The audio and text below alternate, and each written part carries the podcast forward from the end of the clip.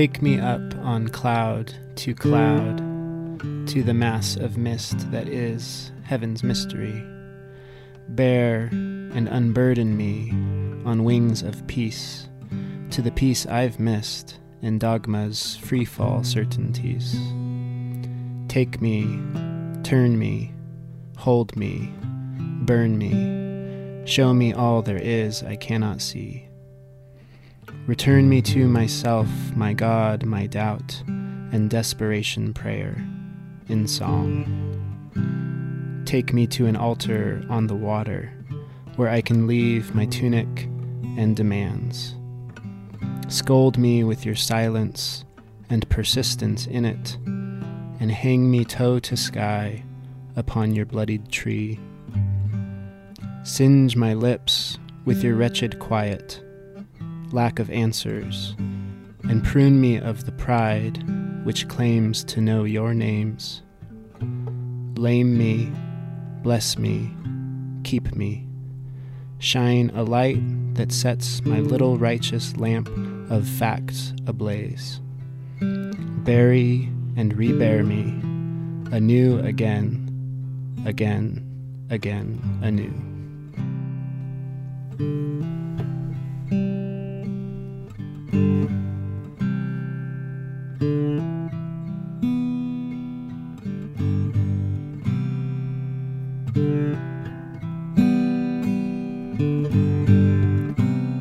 I'm Tim Ritter, And I'm Nate Hansen, and we're almost heretical. coming to you from a shed in Bend, Oregon.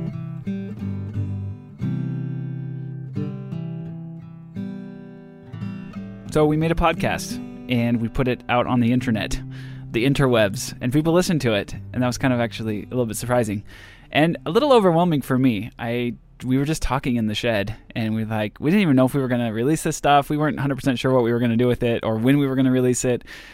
And we put it out there and people actually listen to it. And so that's super cool to have a lot of you along on this journey. Thank you for listening and thank you for uh, emailing in and, and calling in and the different ways you've gotten in touch on Twitter or whatever.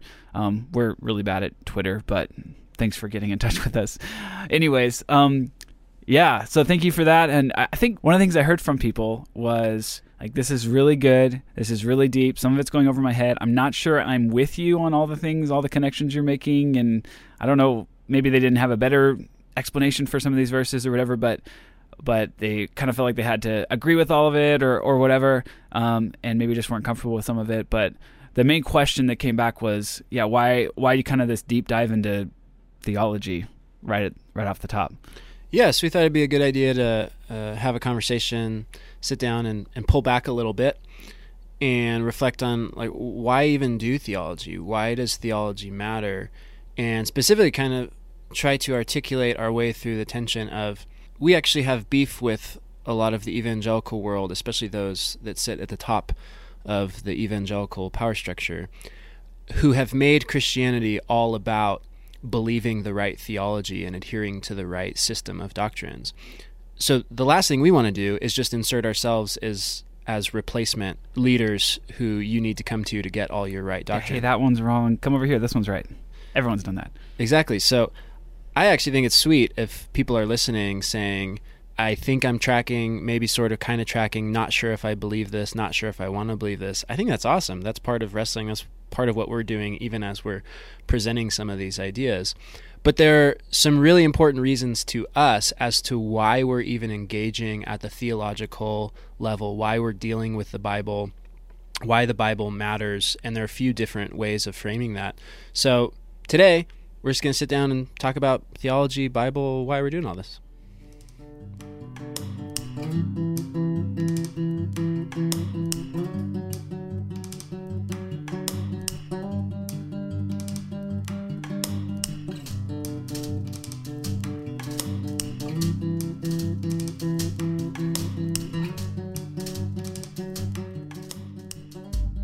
Okay, so yeah, theology. So why does what we believe about God why does that matter and why do we need to why do we even need to re-examine our you know the personal theology that we hold, I guess.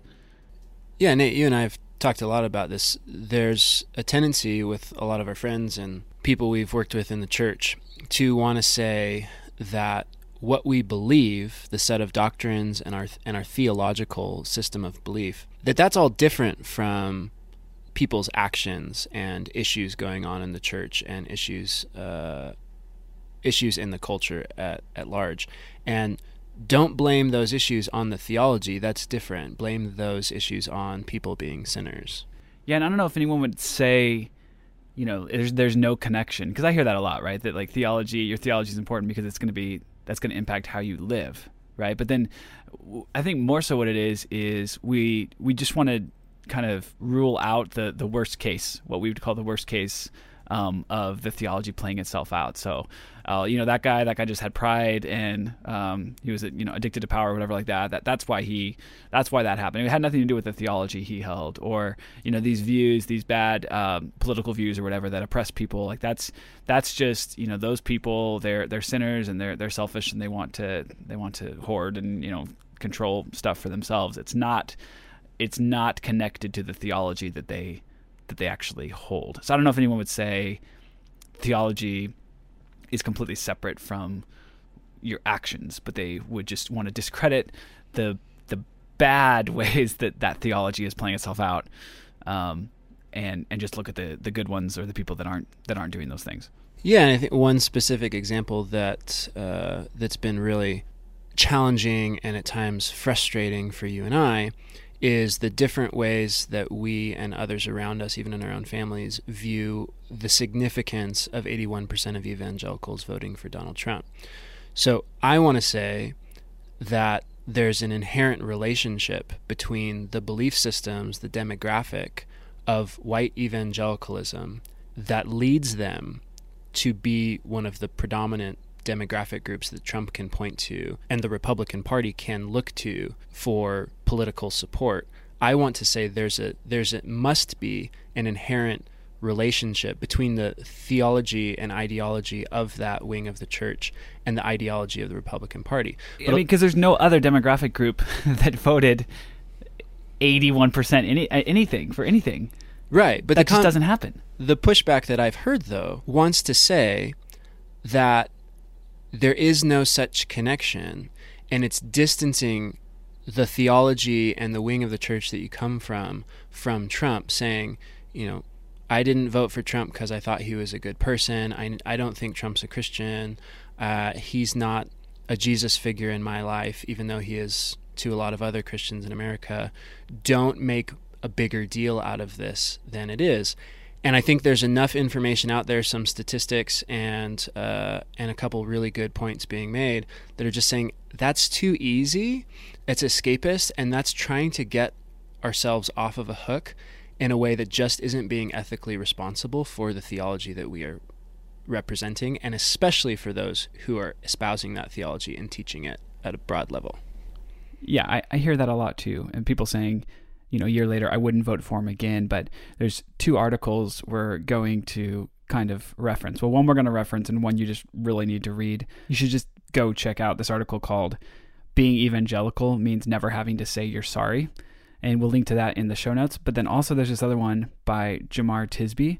It's called White Evangelicals Must Ask Why Does Our Theology Lead to Republicanism? And he shows in there that over a year later after Trump, still 80% of white evangelicals voted for Roy Moore, who is an alleged child molester. So I want to hear that, you know, I wouldn't vote for him again, but the numbers show that the white evangelical vote actually remained the same even over a year later from Trump to to Moore.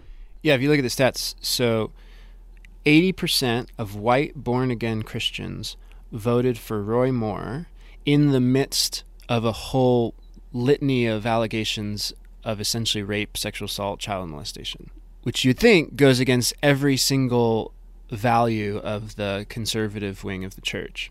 Only 18% of white born again Christians voted for Roy Moore's opposition. Out of everyone else in Alabama who voted in the election, who's not self identified as a white born again Christian, 76% of those people voted for Jones, and only 22% of them voted for Moore. So, what's crystal clear, these statistics are an almost exact replica of the national election statistics with Donald Trump and Hillary Clinton, is that there's an absolute parallel line that can be drawn between self identified white, born again Christians. Most of those people would, would also identify as being evangelicals. And essentially unfettered support for Republican candidates, even when those candidates have publicly admitted to, to going against essentially every single element of what would otherwise be conservative Christian values divorce, sexual assault, lying, all sorts of that stuff. And listen, I know from talking to evangelicals who voted for Trump that the most common response is that this was a decision all about abortion. And it's not supposed to mean anything more than that. It was simply about abortion. But listen, a few months into Trump's presidency, Pew Research took polls and found that 39% of the public approved of Trump's first few months in office. Only 39% was happy with what he was doing and saying. And yet, 78% of white evangelicals approved to some extent of what Trump was doing, and 64% of that 78 very strongly approved of Trump's job performance. I probably don't have to remind you of all of the crazy things that Donald Trump did and said and lied about just in his first couple months in office. Yeah, and it seems like this article is making the point that uh, I don't know. I don't know about you, but but I'm always frustrated that um, it, it's almost seemed seen as holy and and better to not talk about politics from the. We're a church that doesn't talk about politics from the pulpit. Um, because it, it's we're going to talk about the real issue of the heart, and we're going to talk about the relationship with Jesus, and because that solves all these problems, and uh, it and we don't we're going to be above the the the small conversations of who's in and the worldly conversations of who's in power and who's in control in, in our nation and that's not really what's important what's important is the personal relationship with jesus and so we're not going to talk about politics from the pulpit hey brian do you know anyone that was once a teenage fundamentalist Oh, Troy, you know that I was because you and I have a podcast called I Was a Teenage Fundamentalist. I did know that. But you know what I find myself asking these days? No, I don't, but I think you're going to tell me. What about all those things that church gave us definite answers for? What are we supposed to think about all those things now? Well, funnily enough, that's what we're doing for season five of I Was a Teenage Fundamentalist. Ooh, Brian, I sense the Lord at work here. Mm, he works in mysterious ways. And we are going to unpack these things. We're going to find out what we do think about them now. So tune in to season five of I Was a Teenage Fundamentalist, the official podcast for the Azusa Street Revival. um, I'm not quite sure that's true, but it is available wherever you get your podcasts. Yeah, Tisby actually is referencing a book, Divided by Faith, uh, by Michael Emerson and Christian Smith. And what he's doing is is pulling a couple of the the sociological observations in that book and connecting them. And what he's saying is there are essentially three aspects of white evangelical thinking when it comes to essentially the church and culture and politics. And they're essentially all versions of spiritual individualism. And it's essentially that the gospel is is about reconciling you as an individual to God, specifically through God forgiving you of your sins, and that the only real outworkings of that are for individuals to reconcile with one another. So, this is a case in point of where you get to people saying, I'm not a racist because I love you, I don't hate you. And you have a whole other segment of the population that's saying, wait, wait, wait racism is about systemic injustice, systemic oppression, large scale corporate policies, and the way that our entire country is organized and framed. And there's been this strong pushback for decades now in the evangelical wing of the church that says, no, no, no, those are social issues. And Christianity and the gospel is about individual issues, individuals having their heart changed. And so there's this constant pushback that wants to define, and I would say redefine, all of Christianity and even Christian ethics. Into the realm of the individual and say that it's not the role of the church to discuss the realm of the systemic, large scale, statewide, countywide, nationwide problems. So, what you have is this painful irony where the same wing of the church that is most consistently aligned with the Republican Party, whose political ideology is most predictable because it essentially is is 80% connected to the Republican Party. That same wing of the church is the wing that most wants to say the church isn't a place to talk about politics. We shouldn't talk about politics from the stage. We just got an email from a guy who found the podcast in the first week or two, just from our opening conversation that mentioned the name Donald Trump. He said we had strayed from the faith and we shouldn't talk about politics. It's a, a representation of that same camp. But the irony is, it's it's ignoring the fact that that, that theological s- statement that that Christianity really is only working at the level of individuals and individual heart change, and it isn't meant to challenge our systems, that that is in itself a political stance which is affirming and conserving the systems that we already have in place. So it actually is a theological ideology that reinforces conservative politics. Okay, so you're saying that if 80, 81% of the people that are in our theological, hold the same theology as us, in our theological camp, vote for a Trump or a, a Moore or something like that, that those people, what we generally hear is, you know, that's a misuse of the, the of the theology and, and whatever. Instead of looking at the theology and saying, hey, hey was there, is the theology the thing to blame? Do we need, actually need to re-examine this and, and change something here? Yeah, exactly. There's there's a tendency in in white evangelical culture to make an excuse for our theology and to distance our theology. And this comes especially from those at the top who are responsible for dispelling the theology. There's a there's a desire and an active effort to distance the theology from any negative consequences that that theology causes. And so what people want to say is that when white supremacists are found in the camp, are found in your tribal affiliation, a part of white evangelicalism, using your theological systems, that those people are rare negative exceptions, and those people should be treated as exceptions, and the theology itself needs to be preserved. And what we're saying is there's so much evidence building up when you look at the ties between conservative culture and white evangelicalism. That's exactly what Tisby's article is saying is the evidence is undeniable and all white evangelicals need to do an honest reflection of where this connection is coming from. That that leads to us saying, no, no, no, no, no. You can't separate your ideology from the consequences of that ideology. You can't call bad uses of it an exception when the the uses of it are predominant. They're not the exception, they're the norm. When 81% of white Alabama evangelicals vote for a known alleged child molester, that is not the exception, that is the actual legitimate fruit of the theological systems that these people are adhering to. So there are a hundred other cases we can make, but our main point is say theology matters. There's a there's a kind of theological trickle down effect where those at the top who espouse certain systems of belief, they usually actually are the best exceptions. The the people writing books and uh, that represent coalitions and whatnot are usually the people who are the most nuanced and the most careful with the th- with their theology.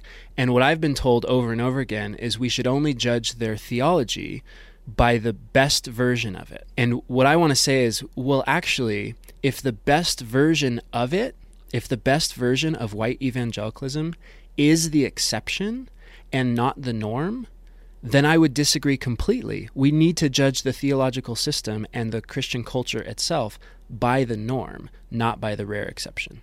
Yeah, there was a um, theological leader in our country that tweeted recently, and uh, and we did an episode on Tower of Babel, um, Genesis 11. Go back and check that one out. Um, but tweeted uh, Genesis 11, verse 4 Come, let us build ourselves a city and a tower with its top in the heavens, and let us make a name for ourselves. And then the, the, the words that he tweeted were Be careful, Dubai, and New York, and Beijing, and London, and Sao Paulo, and Cairo. So the original tweet itself wasn't espousing any particularly toxic ideology.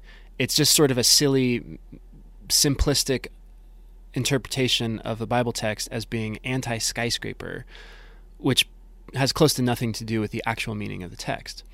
But what happens is all you have to do is go nine comments down. And this interpretation of scripture that the Tower of Babel is God not liking skyscrapers is taken to mean that God is anti city and anti urban development. And then this person reading this tweet makes one more logical connection to say actually, it's environmentalism, it's protection of the environment, rather than humans going out and taking dominion over the world. It's environmental protections that are the problem that God wants to condemn. Meaning, nine comments down, someone was able to take this theological interpretation of the Tower of Babel and fit it perfectly into their ultra conservative ideology. And what we see over and over again is the people that are at the top espousing themselves as the theological teachers want to distance themselves from the consequences of their ideas without doing any work to clean up the mess that their ideas are making. So there's no effort to correct and say, actually, that's a horrendous use of this theological system that I presented. You can't do that. Don't do that with these ideas. That doesn't happen. And what does happen is these theological systems end up becoming one of the tools that is most used by the conservative religious right in America to justify their political ideologies.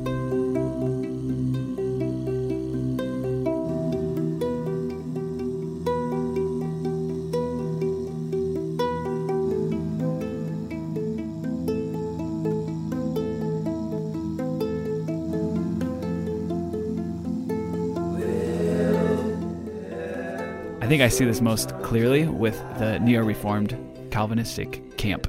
Um, funny story. A friend told me this. Um, that two of two of our friends were in the park and they were like, "Hey, let's," you know, we were they started talking to this person and they were like, "Oh, like we can share Jesus with this person." And and uh, this one friend's like, "You know, Jesus loves you," and just like super basic, Jesus loves you. Um, and the other friend kind of like pulled her aside and was like, "What? We can't, we can't say that. We don't know that. We can't just tell them that, you know, because of uh, election and predestination and, and all these things." Um, and I was just like smacking my forehead, like, "No, like this. This is." This is the example of the, the theology, how it plays itself out, and not wanting to say, you know, just looking at that and saying, well, she just, you know, she just made it. That that's stupid. Like, obviously, you wouldn't tell someone that Jesus doesn't love them. And instead of looking back at the actual, uh, the actual theology behind that, because truthfully, if you if you do believe that God chose some people and for for heaven and some people for for hell, then she's right. Like you probably shouldn't tell that person that that Jesus loves you. So instead of going all the way back and actually looking at the theology and saying, is this is this actually good? Does is this right? There's something you need to change here. It's just analyzing the like the actual like what was said and saying like, yeah, she probably shouldn't have said that. Yeah, totally. There's this compartmentalization that doesn't want to ask the question, does our theology even work? And as that story illustrates, if you can, if you can't actually articulate to someone that Christianity is good, that Jesus is loving, that the gospel is good news, then your theology clearly doesn't work. But this actually happens so much more and at higher levels than I think most of us understand. I actually had a seminary professor lead a conversation, kind of debate around providence, which, if any of you guys have been in Bible college, this is like half of the argument. And so it's basically Calvinism versus Arminianism versus open theism, which is all essentially trying to answer the question like, how does it work if God is in control and bad things happen? And how do we make sense of this? And, and what system do we approach this through? And this professor, who was essentially a, a staunch Calvinist, actually got to the point of saying, listen, the views of five point Calvinism that essentially say God is meticulously in control of every bad thing that happens, including the death of your child or cancer or whatnot. That idea doesn't actually work for people emotionally. So if you're a pastor, you can't preach it. And if someone around you is suffering, you can't tell them that. But you have to believe it. It's the right theology. You have to believe it, even though it doesn't work. So he actually said twice in one class, you should preach like an Arminianist and believe like a Calvinist. And after I'd almost thrown up in my mouth, about 30 minutes later, he actually said, In all of life, you should live like an Arminianist and believe like a Calvinist. Meaning, he is so far down this rabbit hole of compartmentalizing doctrine and theology and what we're supposed to believe with how life actually works and whether those theological ideas actually work? Do they bear good fruit or bad fruit? What kind of consequences do they lead to?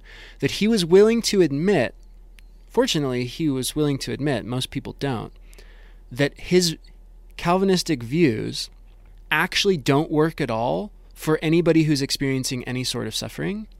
And yet, he refused to let go of those theological ideas and and that kind of thinking, actually promoting that to a bunch of seminary kids, is based in the same notion that we can and should distance our theological ideas from the actions and consequences and behaviors and the other ideas that happen downstream as a result.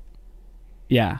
Okay, so Tim, we've been kind of comparing the mythological concept of trickle down economics with what happens with theology and and how your theology is actually kind of like a stream that leads to something and how ideas flow downstream.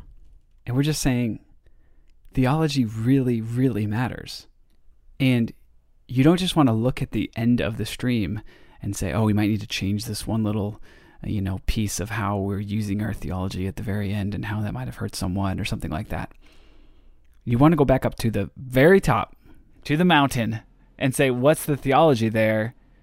And I'm responsible for that theology that I believe, or if I, or if you're a teacher, definitely that I'm teaching, responsible for that because it's trickling down into some really harmful things.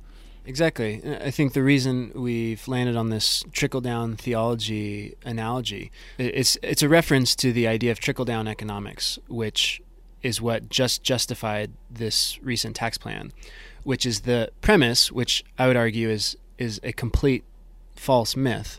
The premise is that if you give massive, massive tax cuts to the richest 0.1% of the country, that those economic benefits will somehow trickle down through our economic system so that the poorest of the poor end up receiving benefits and everyone is affected along the way. And it just doesn't ever happen. It never happens, and that's a separate economics podcast. But the idea actually works with ideas. And there actually is a traceable flow from the top. And when I say the top, I essentially mean the the thought leaders, the people with the most power and influence, oftentimes uh, in the academic world or essentially asserting themselves as being uh, in the academic world. That there are highly influential people whose ideas trickle down from scholars to denominations, from denominations to their pastors, from those pastors to lay leaders in their church, from those lay leaders to everyday people, from those people to the people that read them on Twitter. There are trickle down ideologies. And our point here is to say that A, you can actually trace that certain theological ideas become much, much more toxic as they trickle down this stream than other theological ideas. And that matters. You can't ignore that. A good tree bears good fruit and a bad tree bears bad fruit. And if our theological systems, if our ideas become ugly and toxic at the bottom of the stream, then the top of the stream needs critique, it needs adjustment, it needs to be challenged. And so part of what we're saying, first of all, is to just make the point that theological ideas matter, especially in a in a country where Christianity is still the majority culture. But specifically, what we want to do is go upstream and challenge the source of ideas, which ends up being a lot of the basic Bible interpretations and the, some of the key doctrines or arguments about doctrine. And so the reason we get into a bunch of obscure theology, for instance, the stuff we've done so far on the Old Testament view of what the fall is, is so that we can actually go and undermine some of the views on the meaning of the cross or the role of the church or the role of violence or how we're to think about gender and race. And we want to say that there are certain theological paradigms that, as they trickle down this ideological stream, simply fail to be good and true and beautiful in the way that Christianity needs to be. And therefore, those systems and interpretations and theologies need to be critiqued. So yeah, so like stick with us because like I like we said throughout all those episodes, we don't just want to do like, hey, we're gonna find some weird verses in the Bible and it's gonna be between you, you know you're gonna have to kind of wrestle with that and wrestle with the predominant view and see which one you like best and then you know see if it fits and kind of go with it or whatever. This is mainly about critiquing the predominant view because the predominant view has led to 81% of evangelicals voting for a child molester. So that might seem like I drew too thick, too bold of a line between the two, but I really don't think so. And, and these these ideas do trickle down and, and they do matter. Yeah, and maybe this is a good time to pause and say, I know that there are some people listening that are totally tracking with us, and others who are getting frustrated and offended and have n- no idea what we're talking about when we talk about parallel lines between evangelical culture and Republican politics.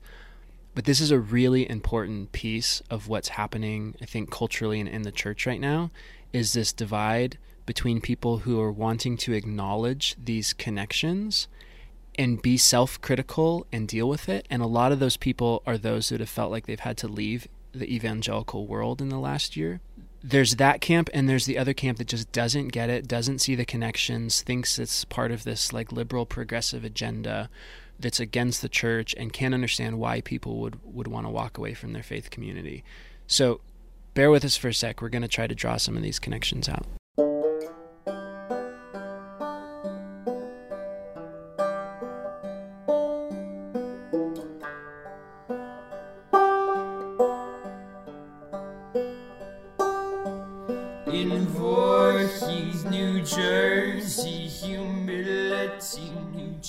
Okay, so we referenced this Jemar Tisby article and agreed with his main point that you can look at election statistics from Roy Moore in Alabama and Donald Trump and make a connection based on statistical evidence that white evangelicalism has essentially become aligned with the Republican Party. We'll put a link to this article in the notes to the podcast. And one of the graphics in the article has an illustration of presidential election polling statistics over the last five elections. What you see is evidence of a statistical trend in which, over the last four presidential elections, white, born again evangelical Christians voted for the Republican candidate. In 2004, 78% voted for Bush. In 2008, 74% voted for McCain. In 2012, 78% voted for Romney. And in 2016, 81% voted for Donald Trump. And the whole point of Tisby's article is to say these statistics are factually indicative of a pattern. And it's a pattern that at least should be read as a warning and a cause for caution and reflection on the part of those who self identify in this same group of white evangelical Christians. And I want to go one step further and say not only is this indication of a clear pattern, but I would say that some of the great divide between how different Christians in America are viewing the state of our country and our church right now is because there's a third link in the chain that not only is white evangelicalism linked to the Republican Party, but the Republican Party has for decades been linked to an ideology of white nationalism and even containing and accepting elements of white supremacy, which is essentially trying to conserve the power and authority of white majority culture in America by defeating the threat of minority people of color and diversification. And that what you can actually see, and we're going to spend a lot of time in this podcast walking through this, is that the white evangelical world has adopted theological interpretations of some of the most significant Christian ideas that most conveniently fit with a theological system that is able to align with the Republican platform, in part because that also allows that same demographic of people to conveniently reinforce the white nationalist, white supremacist seedbed of the Republican platform that allows white evangelical Christians to preserve their power in American society using the Bible as a tool to do so. Okay, this is you're, you're making it sound a little bit like it's intentional, and I just don't think, you know, I have a lot of friends that are coming to mind right now, and I just don't think it's an intentional effort to to align with oppressive uh, theology that hap- that is oppressive and happens to support them. Like I don't think that's what they're thinking. They're trying to be biblical. They're trying to interpret the Bible accurately as, as they see. Yeah, and this is Nate, where you and I've had a lot of discussion. But one of the the basic assumptions here that I think we could all agree with is that one of the core ideas of Christianity is that it is good news for people. And one of the questions we have to ask is when we're when we're investigating theological systems and some very differing interpretations of Christianity is good news for which people. And part of what I'm saying is there is a psychological reality built into everybody's approach to Christianity, which is that it's supposed to be beneficial to us to know Jesus. That's the whole premise behind evangelism and wanting to share the good news of the gospel. But I think what what you can see happening is that at a deep subconscious level, and I don't think this is intentional or conscious for the vast majority of, of white evangelical Christians, but at a deep subconscious level, white people in America, like myself, simply know that the current state of affairs and the past state of affairs benefits us. To be the majority culture with essentially government protections benefits us to be the recipients of unequal pay and unequal work opportunity and a leg up in essentially every segment of society. It benefits us. And to change that, to enact equity for people of color and women in our society, means we get knocked down a notch, us white men. And that, by definition, is harmful to our way of being. I would say it's it's actually beneficial in terms of the, the health of our souls and our lives, but economically, socially, that's us taking a hit. It's been said before, but it's worth repeating here. When you have been habituated your entire life to experiencing privilege, to experience equality and equity actually feels like oppression. Meaning, if you're a white man like myself in American culture, to actually experience racial justice and sexual equality feels painful because it means that we're losing a piece of that privilege, that leg up that we've always had. And the inherent part of us, the selfish part of us, wants to hold on to that. So, built into our natural bias as, as white culture in America is this natural subconscious propensity to serve ourselves or to protect ourselves or protect our own benefits by preserving the status quo in society. And this is what many people are pointing to is racism in our culture. It's this preservation of an economic system that benefits white majority culture at the expense of people of color. So I don't think many Christians are actively trying to come up with a theology that establishes white supremacy in American society. But I think that all of us have a deep propensity to lean towards views, whether that's economic views, political views, or theological views, that happen to benefit us by reinforcing the status of white America. And what I'm trying to say is that that deep, sneaky, evil little selfish bias has actually been one of the key influences over the decades in our society in determining how the Bible is interpreted and how to make sense of what Christianity means. There is a reason why white evangelical theology, which has formed itself into these sort of coalitions to establish what is good and orthodox, has through and through for generations decreed black liberation theology as an attack on the gospel. There is a reason why during the civil rights movement, the white evangelical church was one of Dr. Martin Luther King Jr.'s fiercest opponents, who attacked not only him, but his very beautiful theology of the beloved community.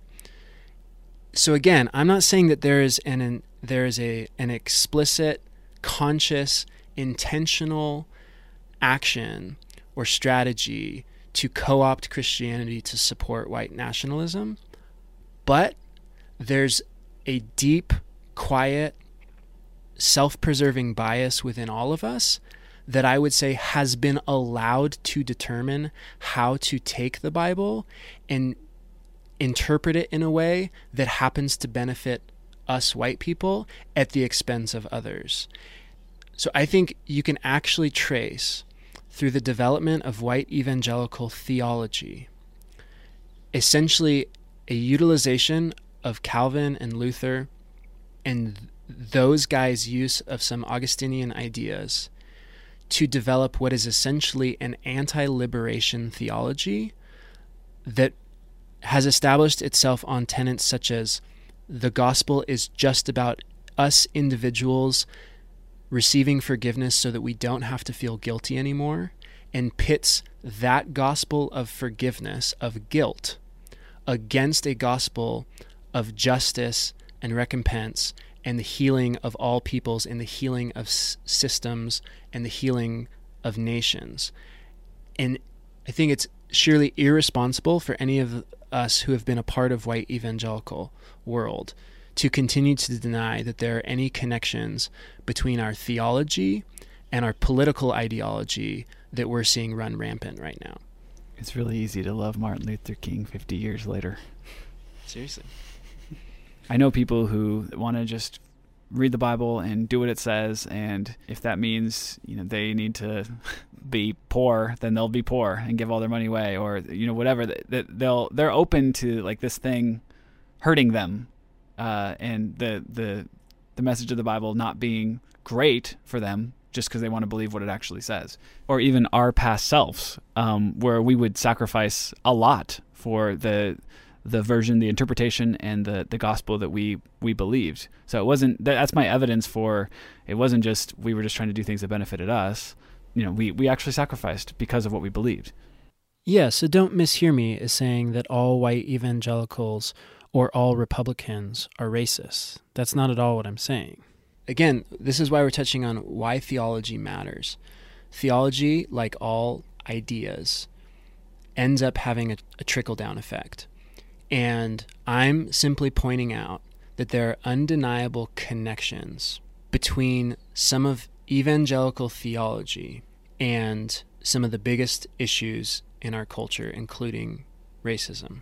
Again, I'm not suggesting that there's this great conscious, intentional, strategic ploy to promote white supremacy using evangelical doctrine. That's not what I'm saying. I'm just recognizing, as I think we all need to, that white America has a selfish incentive to use any system of ideas, any ideology, in a way that would reinforce its power in society rather than to undermine it. And that essentially we all have a selfish bias that is looking for systems of thinking that is convenient to our place in society. And as white Americans, especially white male Americans, there is a part of us that we must challenge that is constantly looking for ideas that reinforce our supremacy in this society. And what Jemar Tisby's article is pointing out is that there are undeniable, crystal clear connections between the Republican Party and Republican conservative politics and the white evangelical church. And any response to that that simply wants to say that the Republican Party better lines up with Christian ethics is nonsense.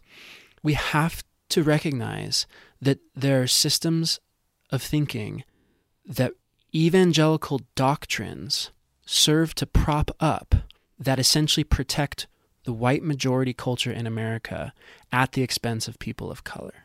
But again, we're saying is that what needs to be done is to go upstream to the source of ideas. This isn't necessarily about pointing fingers at anybody, but built into the idea of Christianity and the Judeo Christian heritage is a high value on self criticism, self critique. So, what we need to do is go upstream to the theological ideas that are the source of where most of us get our thinking and be willing to be ruthlessly critical of those ideas. The point isn't to point fingers at people and get back into this you're racist, I'm not racist back and forth. The point is to say if our theological ideas are leading to some pretty bad consequences, if they're more easily co opted to support toxic and abusive ideas than other theological systems or interpretations are, then why the heck are we going to stay committed to one tradition, one denomination, one camp of the church's view of the scriptures. Why not go back upstream, rethink things, or see if we can reimagine ways of interpreting Christianity and the Bible in ways that can't be co opted to support white supremacy? So even if you don't buy the connections, if you're a Christian, there's no reason in the world to take the stance of denial. There's no justification for the response to my accusation of our theological heritage that it might be stained with ideologies of white supremacy. There's no justification for a Christian to respond to that position with a defensiveness and a self justification. That's not how our heritage works. Just look at the Old Testament. Self critique, communal self criticism, is built into the entire thing. And that's part of what we said. We believe that the Bible is actually one of the best tools to undo the ways that the Bible has been used as a weapon. That's why I love a line in James 3 1 that's warning not all of us should be teachers, because those that teach ideas, especially religious ideas, will be held to a significantly higher account. And that's what I think we just have to deal with for a bit is that our ideas have consequences, they bear fruit. And those of us who have taken it upon ourselves to espouse religious ideas have to bear the burden of responsibility to take care of how those ideas actually end up affecting things. We have to take responsibility for the fruit of those ideas, good or bad. So, in reality, even if you think I'm full of it, there's no justification for not looking into it and rethinking our interpretations.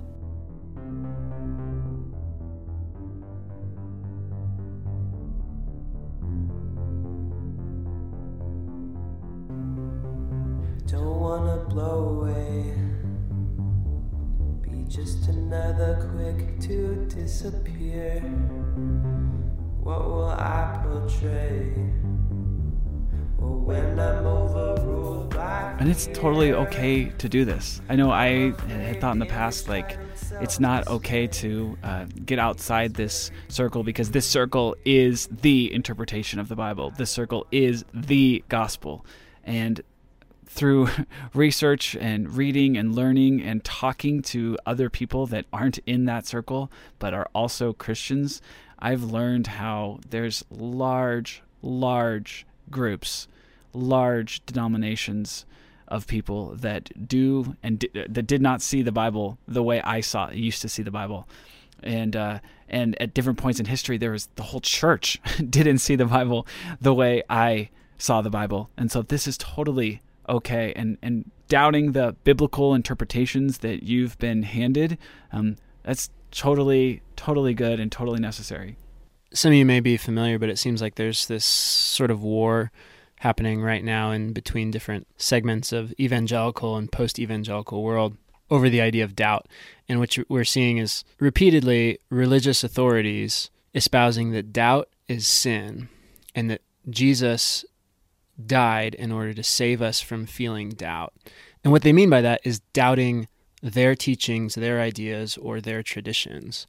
And what you have is this whole other side that we're a part of saying, wait a second, doubt and self critique and critical self reflection are intrinsically built into what it means to be a Christian and a part of the church, especially when it comes to re examining particular interpretations and traditions. And we just want to share for a second that that's actually been an integral part of our own stories. I mean, I can share, uh, you know, I, this whole conversation may sound sort of accusatory, like we're lobbying these progressive liberal bombs toward the you know conservative camp. But the reality is, I grew up as a white conservative male, taught to vote Republican, to hold essentially conservative family and social values. And when I became a Christian, became a leader in the church, got into vocational ministry, I distinctly remember that I had swallowed the white evangelical paradigm wholesale. And I actually remember having discussions and debates where I not only disparaged black liberation theology and pointed a finger towards anything that sounded like social justice as antithetical to the true gospel. But I also did so in, in the guise of saying, you know, liberation theology is the black church projecting their psychological and cultural bias into their interpretation. And it was wrong because what needed to happen is for them to abandon their biases and come at the text and the Bible free of cultural baggage. And that's what we were doing. Now, I've realized since then, oh no, I was doing white theology. We just don't call it that. We called white theology pure theology. We called it orthodoxy. So we actually called black theology or minority theology or womanist or feminist interpretations of theology biased and essentially heretical. Yeah, it's really easy to not see your own biases and to look at the minorities and say they are um, clearly bringing their um, their biases, their culture to the table, and, and we're not. And it's easy to say because you're in the majority, and everyone agrees with you. And this, like Tim says, I mean, this is, this was us. Um, as that was the way um, I was raised, but it was also the way that I taught and and led the church for a, a number of years. And I even remember when um, a part of a church planting movement um, uh, a number of years back we specifically moved into a predominantly black region of San Francisco. And I, I, remember thinking, and I remember talking with the other leaders about how we moved into a, um, you know, a, an unchurched area in San Francisco. And then over the over the months and years there, and walking the streets and, and driving around and, and talking to people, and actually spending time in the churches there, realizing, oh no, wait, there actually are many, many churches here, and a lot of these people are a part of those churches. I just didn't count them as the true, the one true, real church because their theology was different than the theology I had at the time. Yeah, and as Nate and I sit here, we can say that doubting those ideologies that not only had we been led to believe were the basics of Christian orthodoxy, but we'd actually perpetuated those ideas and taught them as leaders in the church. Doubting those ideas is one of the best things we've ever done. And it's it's been a part of our healing, it's been a part of Jesus working in us to redeem and restore us. So, the only reason we're able to sit here today and be honest and confess our complicity in a really messed up religious system is because at some point along the way, the doubts that were sort of festering for a little while built up to a critical mass that actually forced us to to take a step back and re-examine everything. I lament the ways that we were a part of this system in the past and actually perpetuated this system. And I'm tremendously thankful that at a relatively early point in my life, I was able to see a lot of what I was wrapped up in and begin a long, complex process of deconstructing some of those toxic ideas that were woven into my ideology. And I think we just say that not only is it okay to doubt and critique and re examine the theological traditions and systems that we've been handed, it's actually an ethical responsibility as a Christian to do so. And that means not just us critiquing others, but us critiquing our own critiques of others and you critiquing us. It's all up for grabs. So if you're listening to some of this and you don't buy in or you're not sure, that's awesome. And if you're actually one of those who's willing to keep listening, even though you're not sure if you agree, that's even more awesome. So thanks for being with us. Yeah, we do want to thank you for coming along on this journey with us. And if you're not 100% certain yet that white evangelical theology can be hurtful and toxic, want to invite you back next week because we're going to share stories from people who have actually been hurt by theology. Hopefully, this will help bridge this gap between these two groups. We're really excited to have on more voices than just our own on this show. Finally, if you could check out those couple articles that we mentioned in the show, they're in the show notes. I think those would be really helpful for kind of summarizing some of what we talked about on this episode and kind of preparing you for these stories that are going to be shared next week. Okay, so Tim, what about if you end the show this week? You know what to say. Just, just. This is me ending the show. We're in the shed, leaving the shed. Peace. Wait. Okay. Um, go to iTunes and leave a review Yep. And a comment and subscribe.